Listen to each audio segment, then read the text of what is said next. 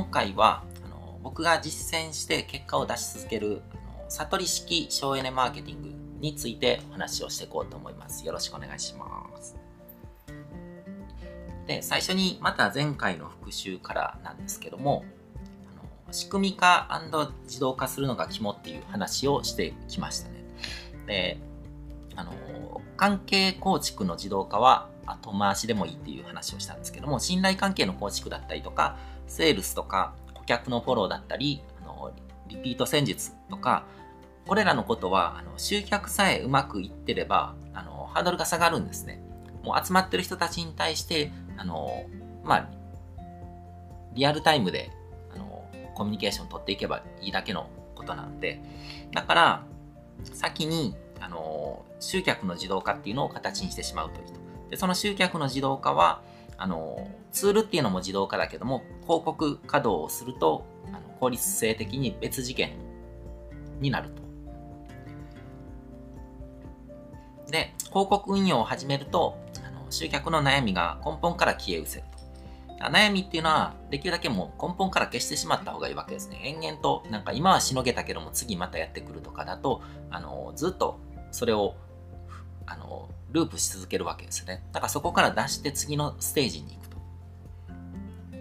で、そうやって自分らしさっていうものをはっきりして輝く起業家を増やしたいっていう理念で僕はあの活動してます。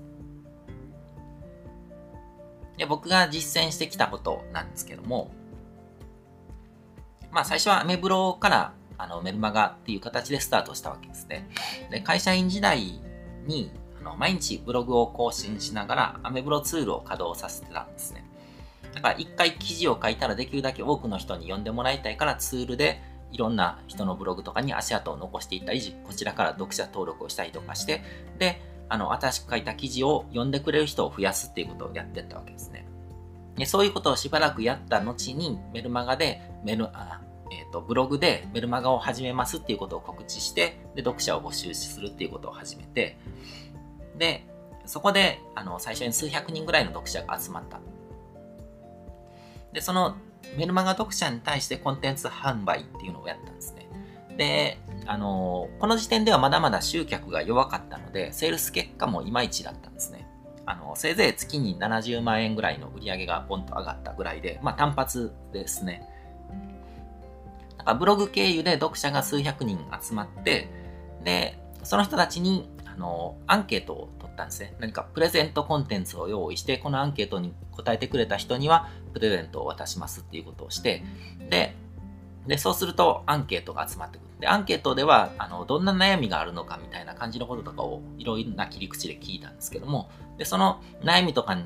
対して全部解決するようなコンテンツっていうのを、あの、オーディオセミナーっていう形で収録して、で、それを販売したんですね。で、そういうことをやったら、あの、まあ、数百人ぐらいの読者に対してセールスしたらえっとい、くらだったかな、1万円ぐらいの教材が70人ぐらいに売れて70万円ぐらいの売り上げになったっていう感じなんですけども、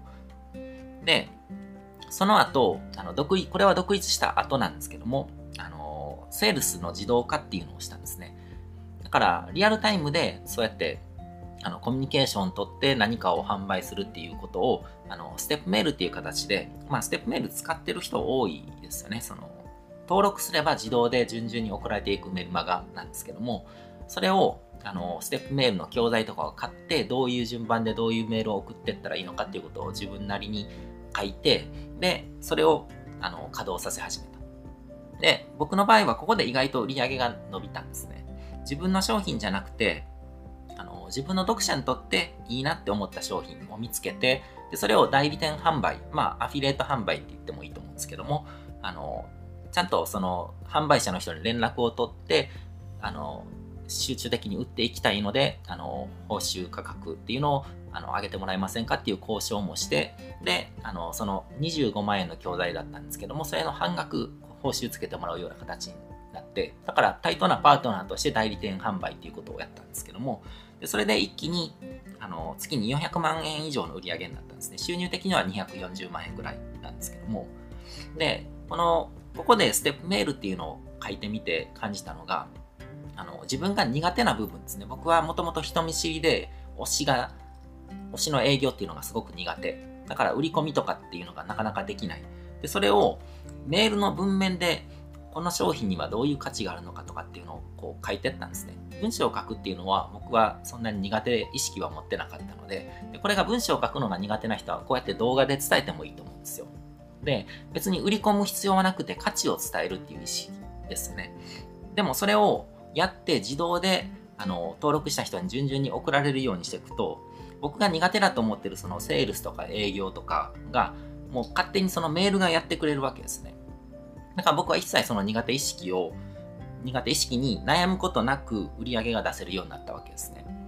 だから自動化するっていうのはそういうメリットがあるんですよ。自分の苦手な部分っていうのを、あの、まあ、メルマガだったら何回も書き直すことができるし、動画も何回も撮り直してもいいわけですね。で、それでいいものが出来上がったら、それを自動で働いてもらうっていう状態にすると、あの、勝手に僕の代わりにセールスをして仕事をしてくれるようになるわけですね。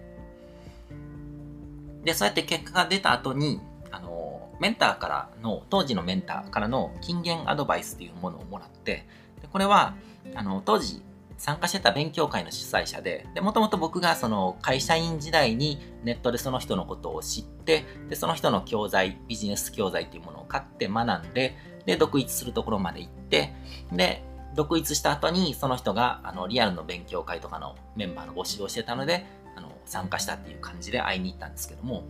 あの僕のにビジネスのいろはを教えてくれた人なんですけども、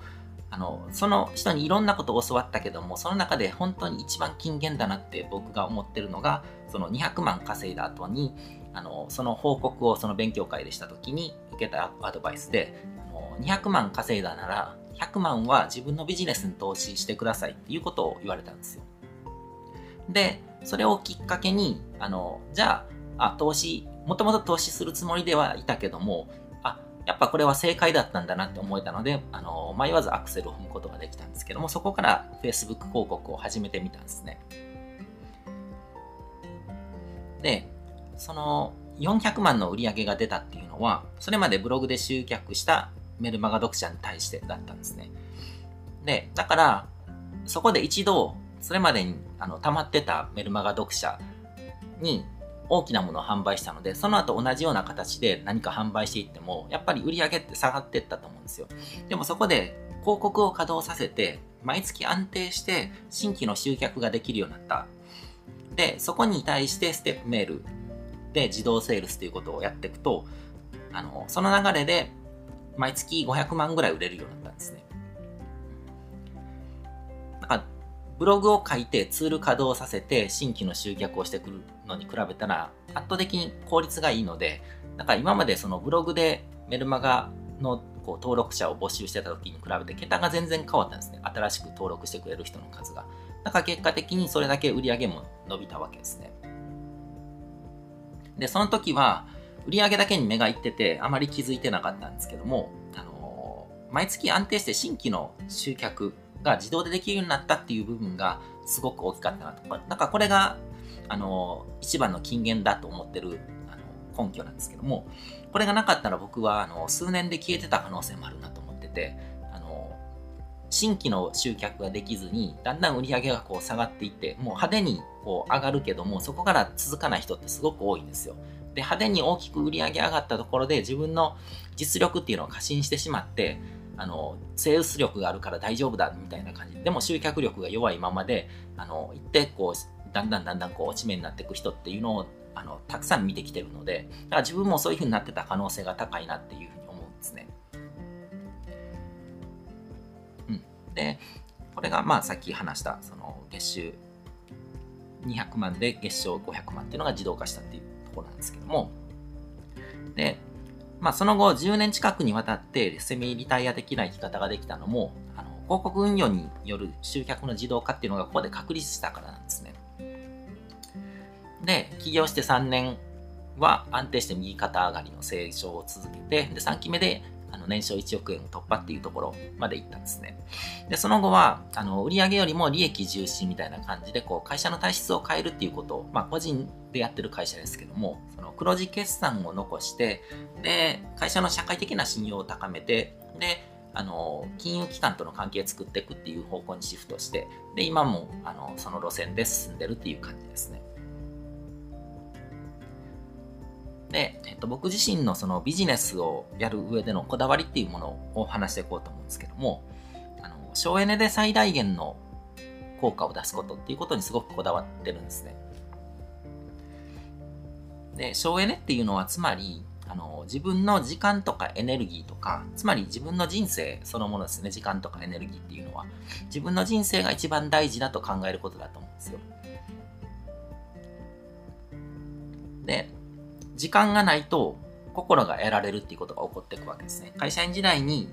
うつ病の一歩手前まで追い詰められたことがあるんですけども、その時にすごく実感してるんですね。あの時間がないことによって心の余裕がなくなっていって、で、他人に対して、あの、ちょっと冷たくなってしまって、そこに対してこう自己嫌悪が起こって、みたいな感じでどんどんどんどん弱っていく。で、エネルギーを使いすぎると健康を損なうっていうことも実際に経験してて、会社員時代とかにその年末の休みに入った途端に熱が出て、で、正月休み中ずっと寝込んでしまったりとかして、まあそれをきっかけにいろいろと自分の人生の行く末を考えることになったんですけども、時間とエネルギーを、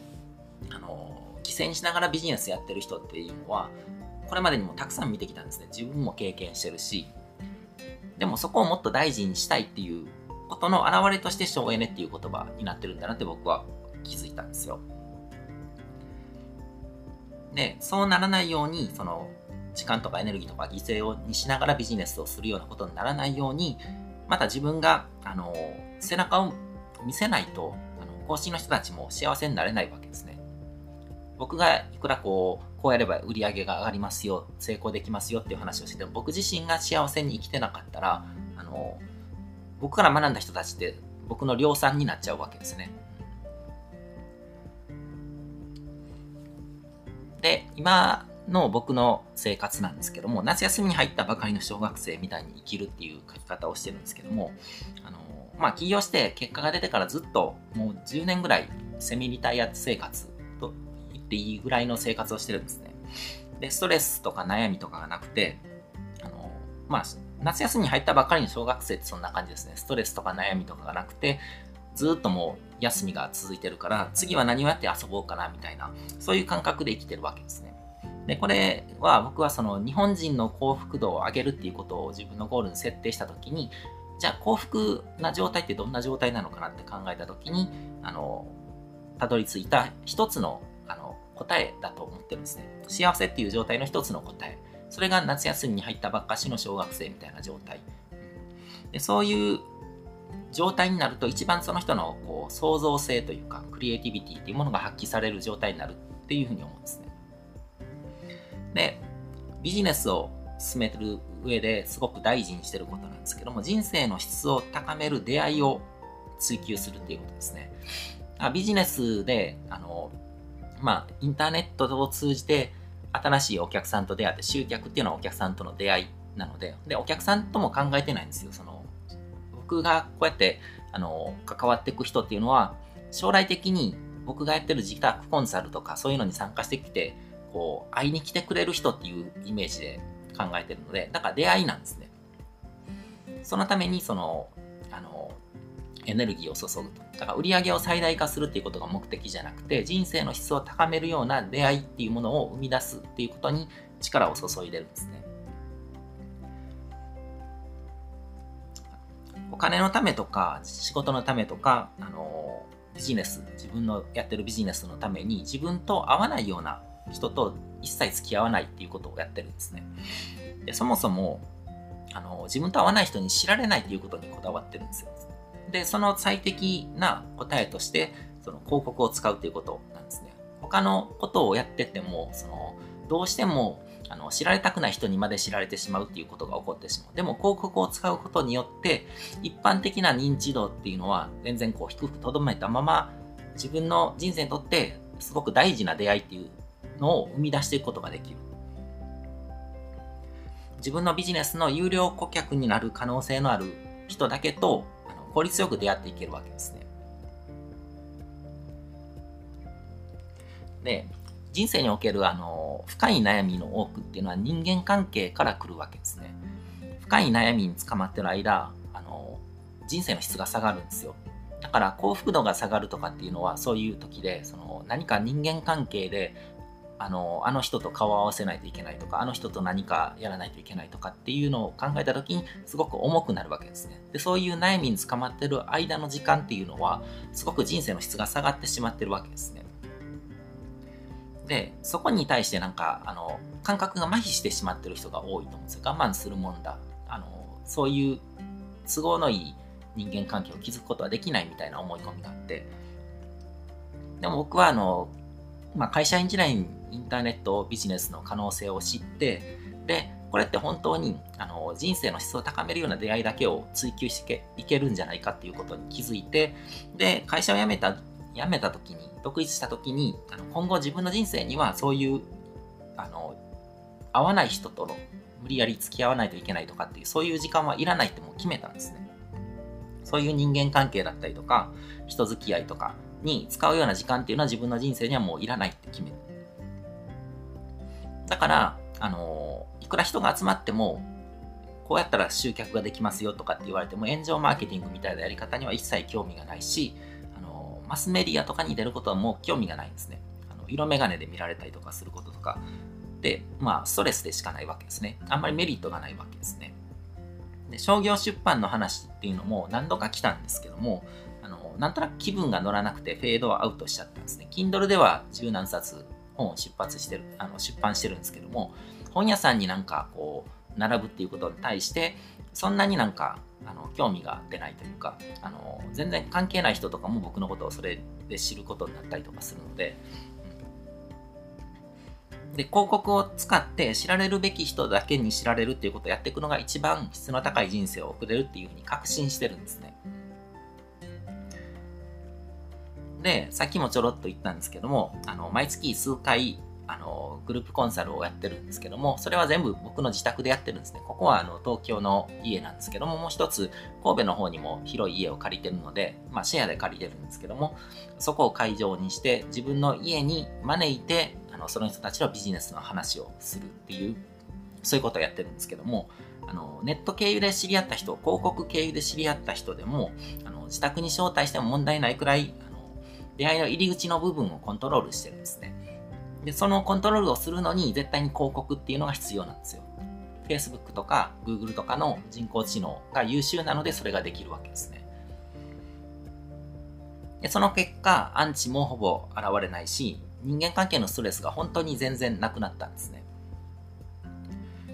で、集客が苦手な人とかがお互いに紹介し合うような、こう、Facebook とかで、あの、一緒に撮った写真とかを見せながら、この人がこんな企画を打ち出してましたみたいな感じで紹介し合ってるのとかをよく見るんですけども、あれは、あの、しがらみを作るんですね。自分が紹介してもらったらその人のことも紹介しないといけないってなっちゃうじゃないですか。で、それって自分の、あの、お客さんの方を向いてないんですよ。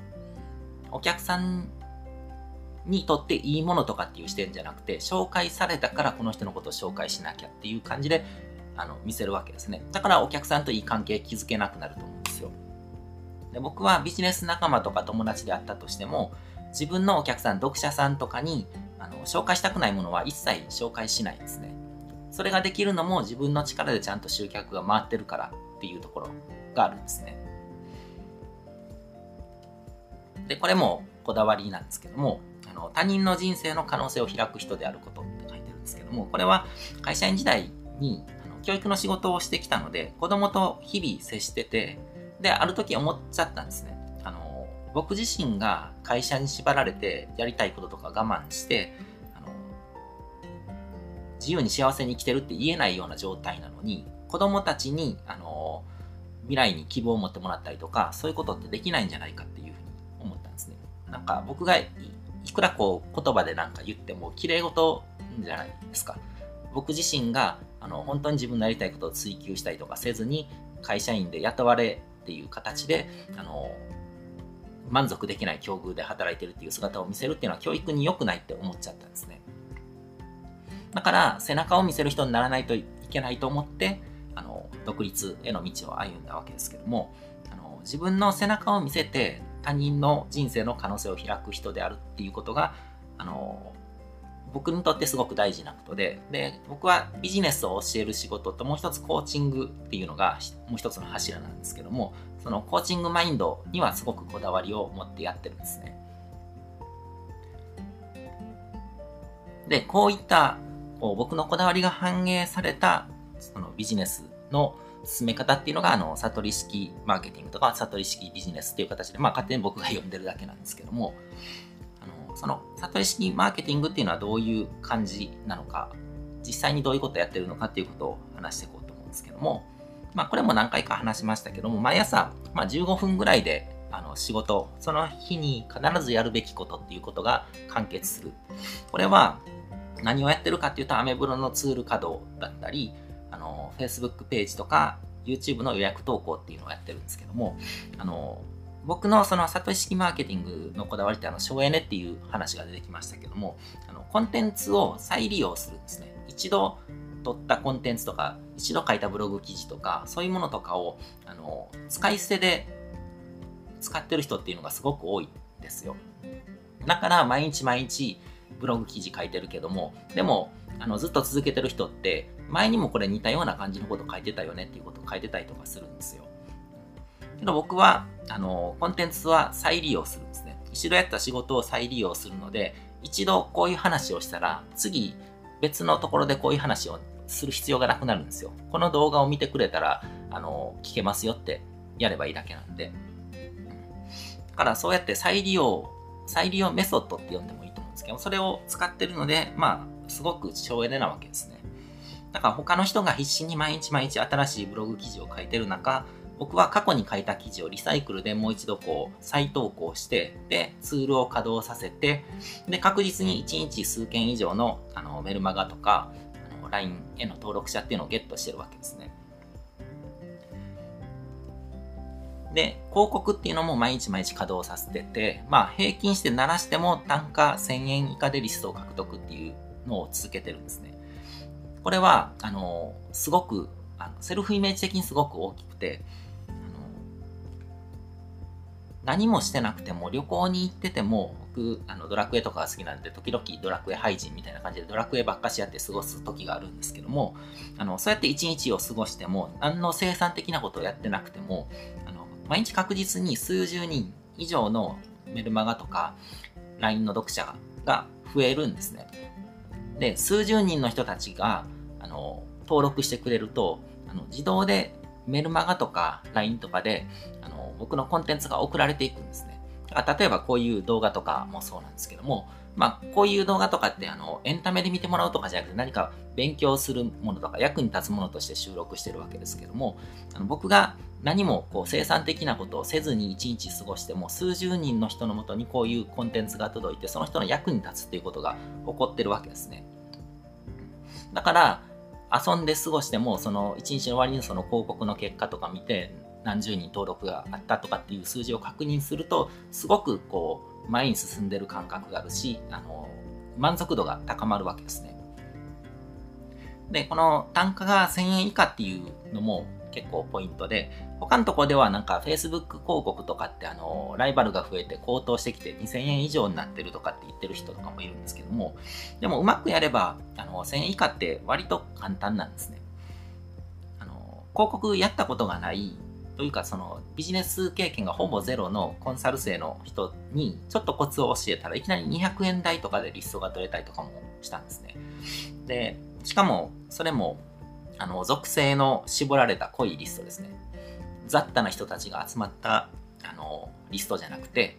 特定のことに興味がある、興味関心がある人たちのリストが200円台で取れたりとか、ということが起こるんですよ。で、リスト1件獲得すると、最低でもあの数千円以上とか1万円以上とか年間鳴らしてみると売り上げが出るので、だから1000円かけて数千円以上の売り上げが上がるっていうことが起こるわけですね。だから広告費はもう軽くペイできるし、他のところに別の投資に回すこともできる。で、えっ、ー、と、LINE とかメルマガで自動マーケティング、さっきのこう登録した人たちに自動的でコンテンツが送られていくっていうことをもうあの仕組み化してしまってるので、自動的に世の中に僕のコンテンツを見て役に立って、で、感謝してくれる人を増やしつつ、で、その中で何かセールスとかも行われるので、高額の講座とかも売れていくわけですね。だから僕からするともう感謝の声が届きながら、あの、売上報告が毎日毎日届いてくると。何をやって一日過ごしててもそういうことが起こるっていうような生活をしてるわけですね。で、何か新しいことをしたくなった時に、新しい遊びを考えるように企画を世に出すっていうことをやってるんですけども、まあ何をやっても集客できるので、もうメルマガ読者がいるので、だから、まあ、悪ノリではないですけどもい、ろんなことをやってきたんですね。今までやってきた、打ち出して企画、打ち出してきた企画っていうのは真面目なものもあったけども、例えば自由研究クラブっていう名前だったり、霊能科学クラブみたいなその怪しい集まりをしたりとか、プロの遊び人養成サロン、まあ、猫の穴っていう名前なんですけども、そういうもので人を集めたりとか、そういう講座を数百円以上数百万円以上売り上げたりとか、あの、まあ、一番売り上げが上がった企画っていうのが、あの、まあ、友達というか、顔の長いビジネス仲間と一緒にやった企画で、顔長クラブっていうのをやったことがあるんですけども、それは3500万円ぐらいの売り上げになったんですね。だからそういう、なんかこう、思いつきで遊びを思いつくような感じで、これに集まりたい人みたいな感じでオファーを出して、そのオファーを受けてくれる人たちがいるので、だから売り上げが上がるっていうことが起こるわけですね。でそういうビジネス企画だけじゃなくて、あの、アゼルバイジャンっていう国があるんですけども、そこに一度視察旅行に行ってすごくいい国だったので、あの、みんなで一緒に行きましょうってメルマガで呼びかけたんですけども、あの、50人以上集まって、でも向こうの政府がなんか日本人が50人以上来るっていうことですごく、あの、焦って、で、なんかお平さんが出てくるということが起こったりとか、あの、アゼルバイジャン行った時にはなんか、なぜか国営テレビの生放送に出演することになったりとか、そういうことが起こったりとかしてるんですね。で、アゼルバイジャンはそうやって数回僕のメルマガ経由で何十人か集めていったし、あの、アフリカのスーダンみたいな国だったりとか、アイスランドとかにも、あの、僕がメルマガで呼びかけて、数十人の人とかを集めて一緒にツアーで行くっていうことをやったりとかもしたんですけども、そういうこともできるわけですね。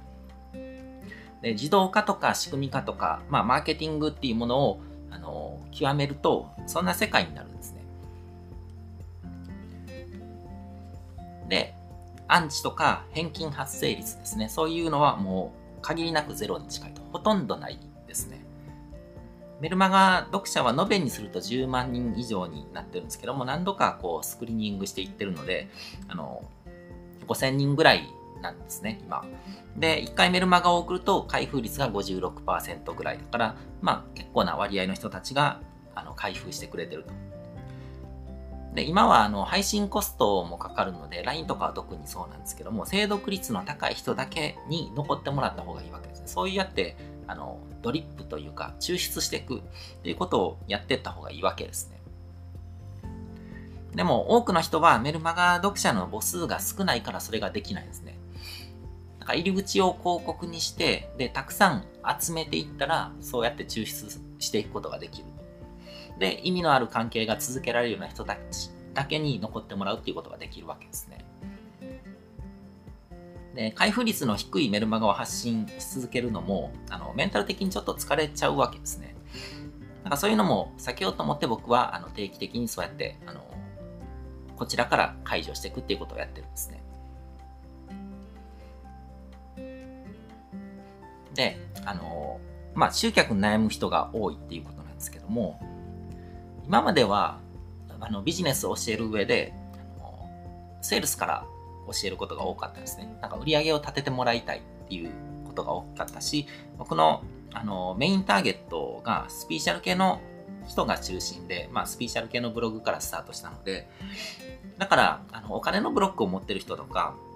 あと、今まで何もそのビジネス活動をやってなくて、僕の話を聞いてビジネスの可能性を知って、これからビジネスをスタートさせるっていう段階の人が多かったんですね。で、そういう人たちに最初の結果を出してもらいたくて、セールスに関係することから教えることが多かったんですけども、でも、あの、多くの人がつまずくのは集客なんですね。あの、最近改めて気づいたことなんですけども、集客の悩みが多いし、あの、セールスで結果が出ないことの根っこの原因は単純に集客が弱いことだったりするんですよ。だからオファーを出してる母数が少ないから売れてないだけで、その集客ができてれば絶対に売れるのに、あの、少ない人たちだけに相手にして何かオファーを出してるから売れなくてなんか自信なくしていくっていう人が多いんですね。で、あの、僕自身の得意分野っていうのも、あの、自己認識として仕組み作りの部分とか、そのステップメールとかを使っての自動セールスとか、そういう部分かなっていうふうに思ってたんですけども、もっとわかりやすいのが実は集客だったんですね。だから、あんまりこう、僕は広告を作ってこうずっと自動で稼働させるから、それにエネルギー一切注いでないので、得意、得意っていう意識もなかったんですよ。けど、全く労力かけてないのに、あの成果が上がってるっていうのはまあ得意なわけですよね。で、結果も出し続けてるし、何をどうやれば集客できるのかっていうのも全部説明できるなっていうことに気づいたので、だから、あの、集客って入り口で、あの、こういう動画を配信してるんですけども、で、僕がビジネスを教えてきて、あの、まあ、感じてる感覚なんですけども、広告運用のステージに行ける人が少ないなっていうて、これ、広告運用のステージっていうのは僕が言ってるその個人起業家としての3つのステージっていうのがあって、あの、それの3、えっ、ー、と、2段階目なんですね。1段階目はどういうステージかっていうと、稼ぐ能力を高めるステージですね。だからまず自分でお客さんが集めてその人たちに何か販売して、で、売り上げを立てられるっていうことが必要で、それが立てないと、まあビジネスが成り立たないわけですね。だから最低限売り上げが立ってビジネスが回るっていうところまでは稼ぐ能力を高めるっていうことにフォーカスする必要があると。で、稼ぐ能力が高まって売り上げが立ってくると、あの、まあ、売り上げ立った分、それを自分のビジネスに投資するっていうステージですね。それが広告運用のステージなんですけども、こう、売り上げを立てて、セールスをして売り上げを立てることができて、その売り上げを使って広告を稼働させて自動で集客をする。で、そうすると、拡大路線に入っていけるわけですね。で、そうやってビジネスを育てていった後に、そこで黒字の決算とかそういうものとかを作って、で、金融機関から融資を受けるっていうステージ。それが3つ目のステージなんですけども、そういう風にステージを上がっていきましょうっていうことを僕は言ってるんですけども、あの、その広告運用、稼いで自分で、あの、まあ、土佐回り営業的なこう集客とかでもいいので、稼げるようになって、でもそこから、あの、広告投資に行ける人がなかなかいない。それは集客への意識っていうのが、あの、ちょっと弱いからなのかなっていうふうに思うところもあって、だから、あの、この動画の中では、あの、広告ぜひやりましょうっていう話をしてるんですけども、で、広告でこう回って拡大路線に行けると、その時点であのビジネスオーナー的な感じになってるんですね。自分が働き続けるんじゃなくて、お金とかその Facebook のあの人工知能とかに働いてもらって集客とかを自動化して、で、ついでにそのセールスとかも自動化してしまえば、自分がやることっていうのはほぼなくなって、あの、かけるお金の額を増やせばビジネスが拡大するっていうことが起こっていくわけですね。で、仕組み化とか自動化ができれば、あの、まあ、黒字決算っていうのが作れるわけですね、企業としての。まあ、法人化してからの話ですけど。で、そうすると、あの、融資っていうものも受けられると。で、金融機関からの融資っていうのは、あの、信用の成績表みたいなものですね。融資を受けるっていうこと自体が、この企業は社会的にちゃんと信用のある企業ですよって認め認められるっていうことなんで、でそうやって、あの、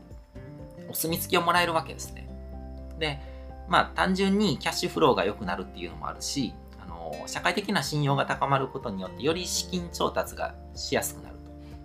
で、そうすると、あの、お金を潤沢にして、しながら自分のやりたいことによりお金を使っていけるような状況っていうのが作れるわけですね。だから個人起業家として、あの、やっていく上で、そこを目指してほしいんですね。で、そうすると本当に、まあ、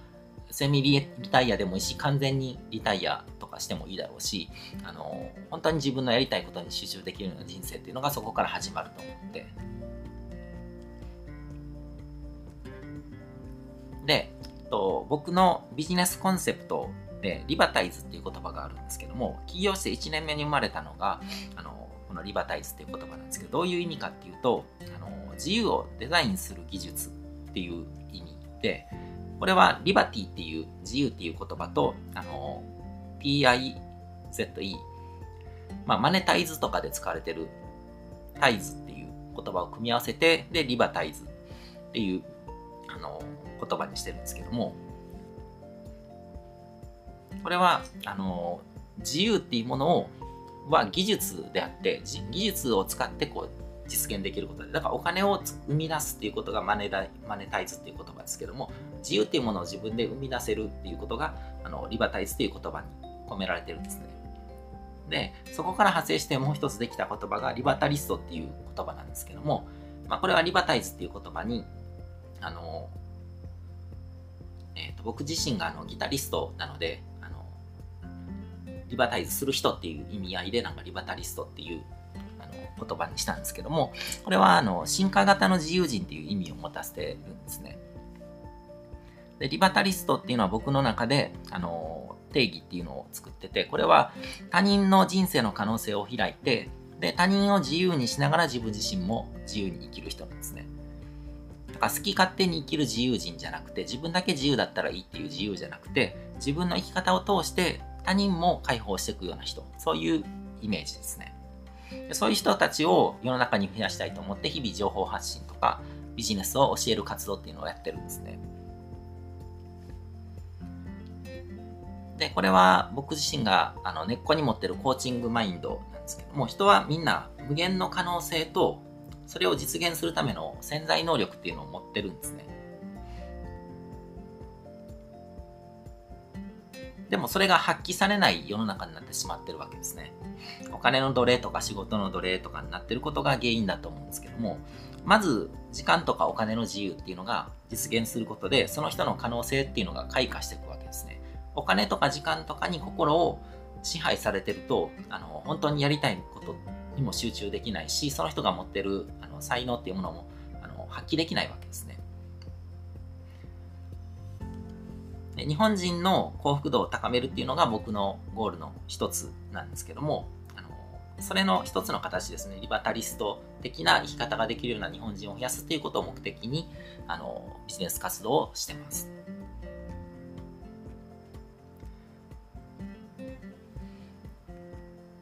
で、あのここまでいろんな話をしてきて、集客の悩みから解放されるためにっていう切り口でやってきてるんですけども、あの、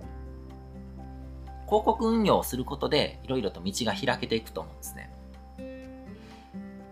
集客の部分で時間とかエネルギーをロスしないということがすごく大事で、集客を自動化するだけで、いろんな可能性が広がるんですね。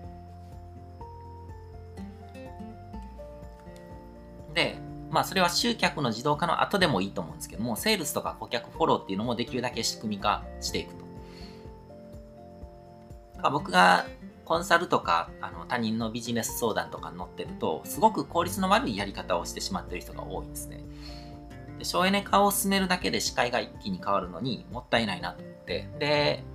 まあ、悟り式のマーケティングっていうのを取り入れてほしいなと思うんですけども、今僕がやってることっていうのも、あの、全部もう省エネで進められてるんですね。だから、えっ、と、グループコンサルとかも僕は日に日にじゃなくて月に何日っていうふうに枠を決めてて、で、その中にでみんな消化するようにしてるので、だから新たにコンサル生が増えたりとかしても僕のロードは一切増えないっていう形でやってるんですね。それをなんか一人一人なんかこう無駄に個別対応したりとかしてあのどんどんどんどん自分の時間を切り売りするような形で働いてる人とか多くてそことかもちょっと変えるだけで全然自分の使える時間とかエネルギーとかが変わるのにもったいないなっていうふうに思うんですね。そうやって時間とかエネルギーとかの余裕を生んで何をするかっていうと自分の想像力ですね何か創造性とかそういうものとかを人生の質とか幸福度を高めるために使うっていうことをやっていってほしいんですね。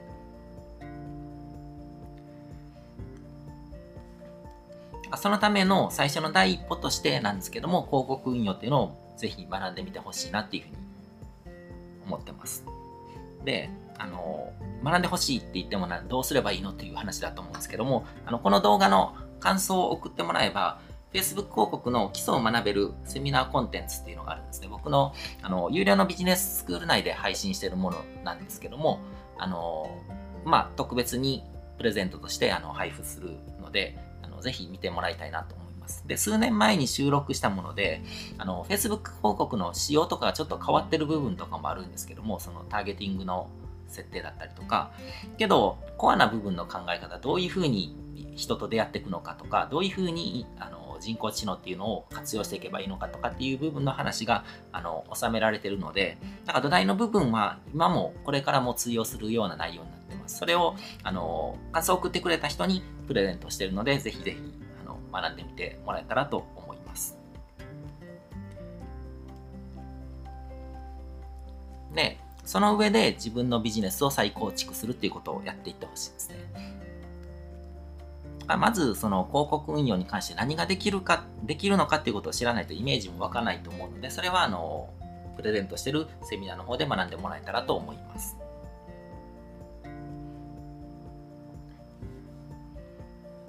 で、まあ最後にこれをじっくり考えてみてほしいんですけども、あの、何のためにビジネスをするのかっていうことですね。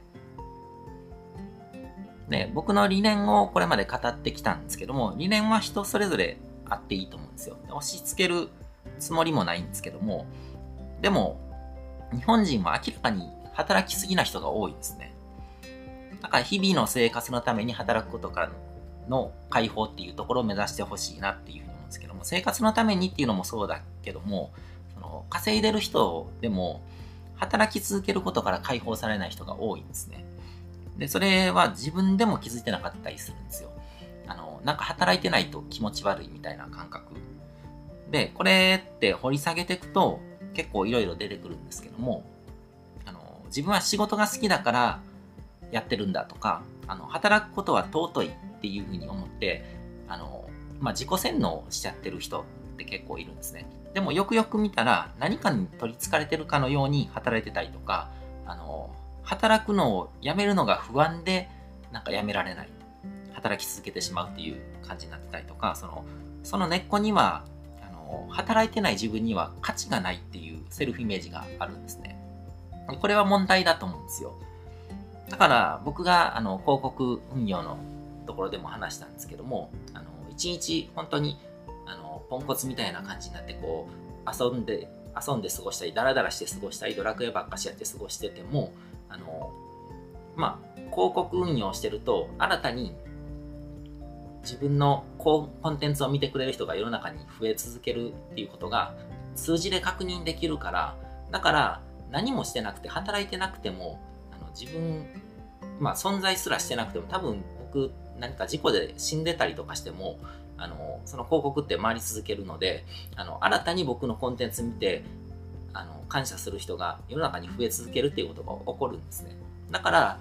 僕の本体ってまあ本体って言い方もあるんですけども本体が何やってようと関係なく自分には価値があるっていう感覚をすごく持つことができるんですね。で、これってすごく重要だなって思うんですよ。だから、あのまあそういうことも含めてなんですけども、あの考えてみてほしいんですね。何のためにビジネスをやってるのか、どういうことを経験して、したくて、あの、どういうことを味わいたくて、今のビジネス活動をしてるのか。で、そこに集中できるような状況を作ってほしいんです。それ以外の部分っていうのは、あの、できるだけ省エネとか自動化、仕組み化した方が良くて、で、集客なんてのは本当にもう Facebook 広告とかを使えばいくらでも自動化できるものなので、それが本当に好きで好きで、あの、ライフワークとしてやってますっていう人だったらいいと思うんですけども、まあそういう人はそもそもこれに登録はしてないと思うんですけども、集客の悩みっていう切り口で入ってきてると思うので、で、まず自分が今やってることの中で無駄なことはないかっていうことを見ていってほしいので、無駄っていうのは自分がやる必要のないことですね。自分の時間とかエネルギーを使わなくてもいいこと。で、それを見つけて必要のないことを省エネ化していくと。省エネっていう言葉は、あの、会社員時代から僕、あの好きでよく使ってたんですけども、これは自分を大事にすることなんだなっていうふうに、あの、ビジネス活動を通じて自分でも学んだんですね。